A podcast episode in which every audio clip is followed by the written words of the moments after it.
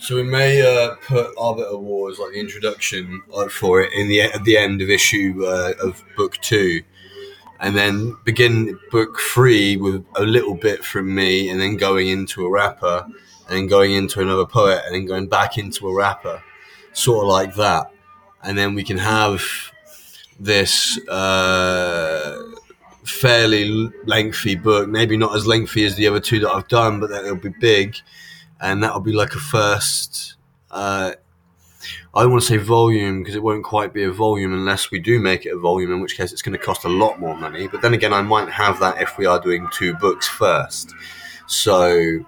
yeah, fuck it, we'll call it a volume. So the first volume of Arbiter Wars will be written